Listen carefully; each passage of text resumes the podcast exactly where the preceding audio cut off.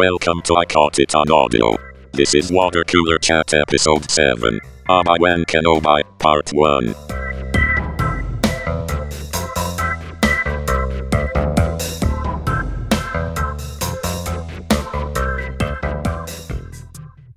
Hello, welcome to the 64 Tacos podcast. Uh, we're doing the water cooler series about the new show, new Star Wars show, Obi Wan Kenobi. Um, this series is on Disney Plus, and it just started up two days ago, I believe.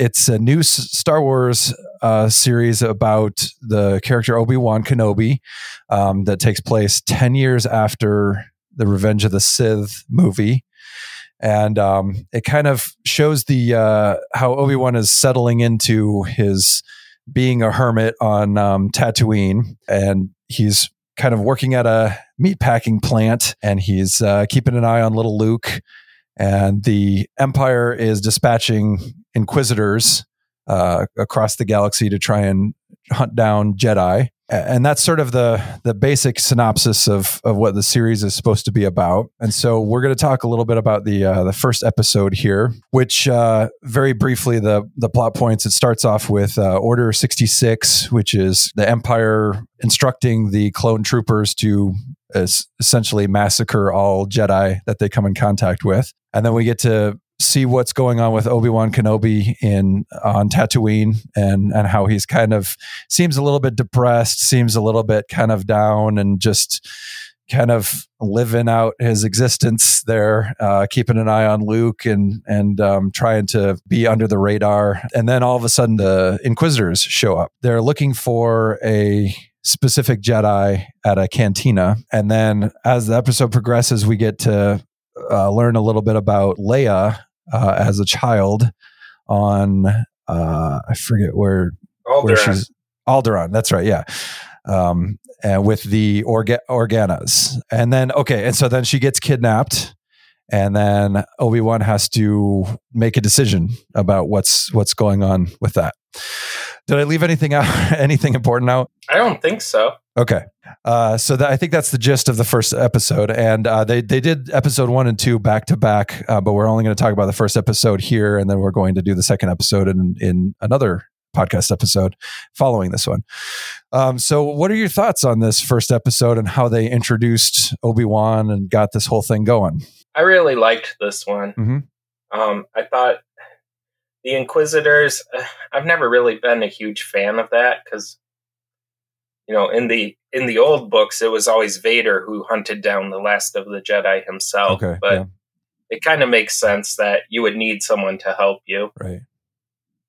Um, I I think my favorite part of it is how mundane and kind of awful Obi Wan's life felt for him. Yeah. It's just he's kind of like in this loop of mediocrity when he was a war hero, and uh, he can't really do anything good because it will draw attention to himself. He's kind of got to sit back and let bad people be bad people and can't do anything about it, and even let himself be taken advantage of. Yeah.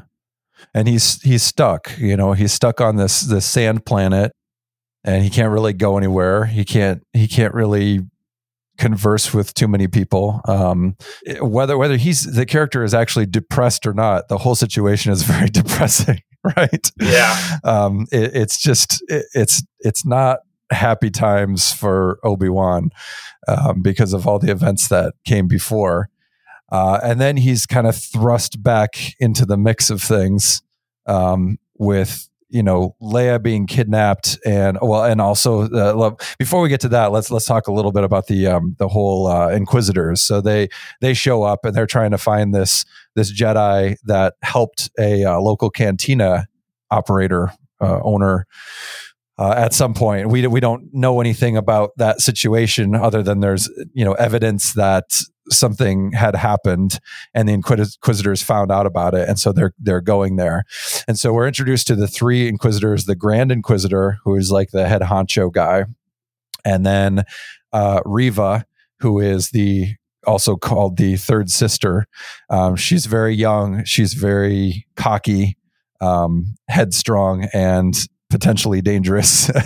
And then there's the uh, what was the other one? The um I'm blanking on his name, but he has the he wears the hat thing. Yeah, I don't know his name either, but he was a cool character. Yeah. Okay. Uh, fifth brother is what they refer to him as. And so these these these three inquisitors show up and they start uh, asking and and they eventually you know uh, find out who the you know the the Jedi guy is actually there in the the cantina and they figure out who he is by trying to murder the cantina the cantina owner with a with a knife and the the Jedi Yeah, stops. that's um, third sister going rogue on that. Right. Yes. Yeah. And that's, I think that's a big part. That's going to be a big part of the show is Reva, the third sister is power hungry. Um, she's power hungry, but I think for, for good reasons. Now they don't really, um, explain a lot of this, but they allude to it. Uh, in fact, I think she may have been one of the younglings in or in the for opening uh, opening scenes with Order sixty six. Did you kind of get that sense as well? Yeah, And so this she may have she may she's most likely harboring some uh feelings about Obi-Wan or the Jedi because of what happened with Order 66 and and you know everyone being hunted and and killed.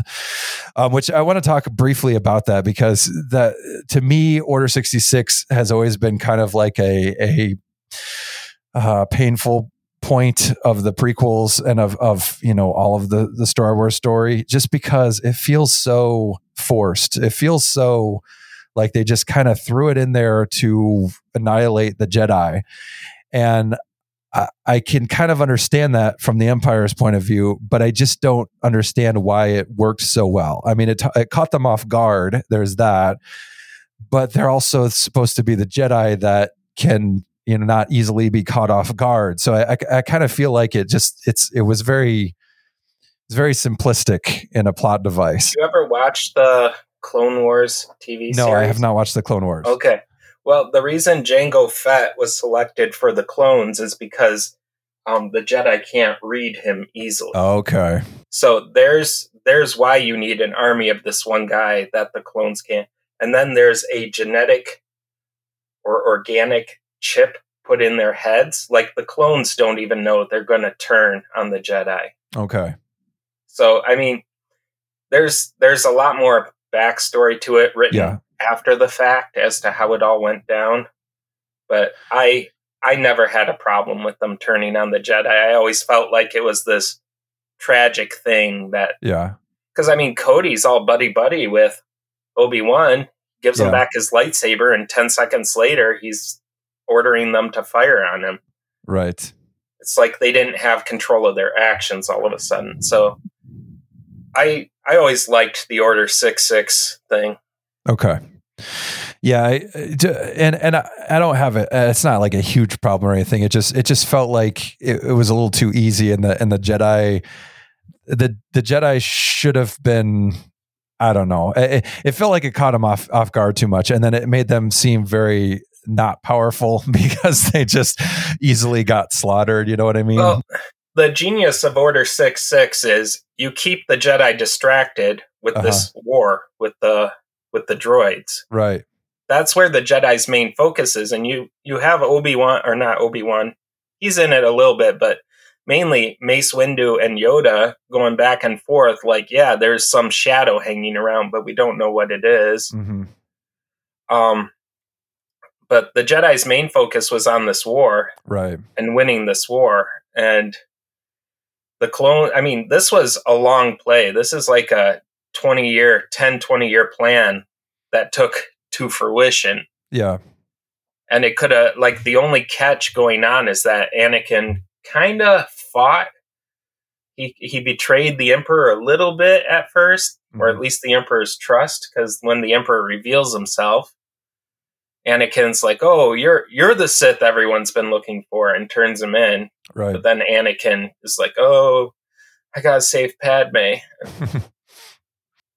So uh yeah, okay. So the um you know, the definitely the prequels uh factor into this um show quite a bit. Uh, you know, there there's the lead in, but then it also is there's there's a bit of flashbacking and background and stuff like that. And I really loved the intro, the the background they gave from the movies to get you Yeah. in on it. Like I thought that was a really well done. Right. Yeah.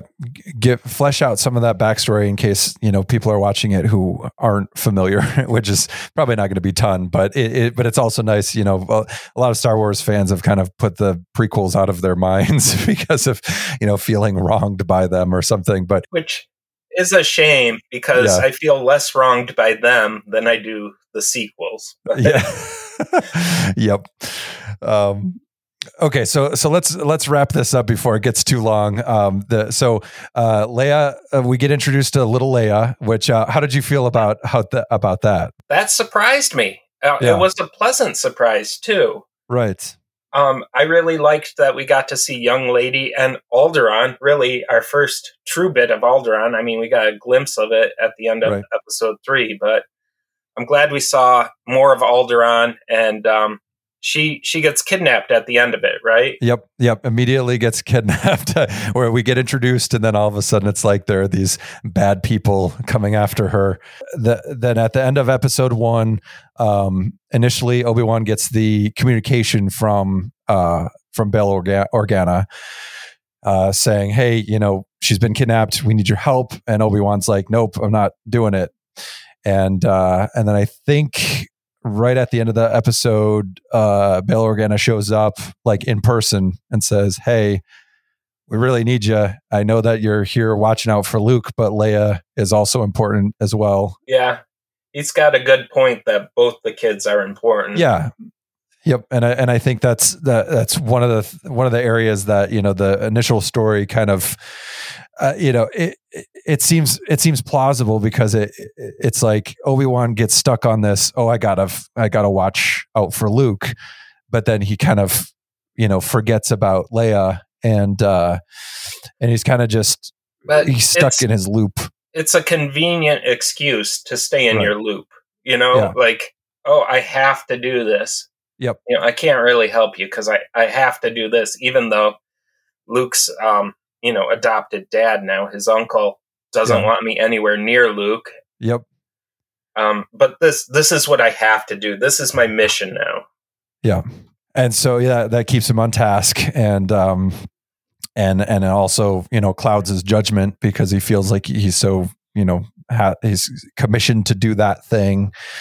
Um but then he you know he realizes hey leia also needs my help and uh, you know luke's okay. No nobody's coming after luke. The Inquis- inquisitors are on tatooine and that's kind of dangerous for for luke and for the family there on the on the moisture farm. But um, uh, he's willing to give that up and go and and uh, go and try and track down Leia and rescue her.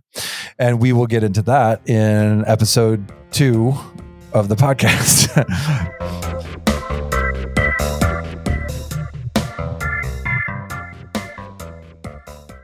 I caught it on audio.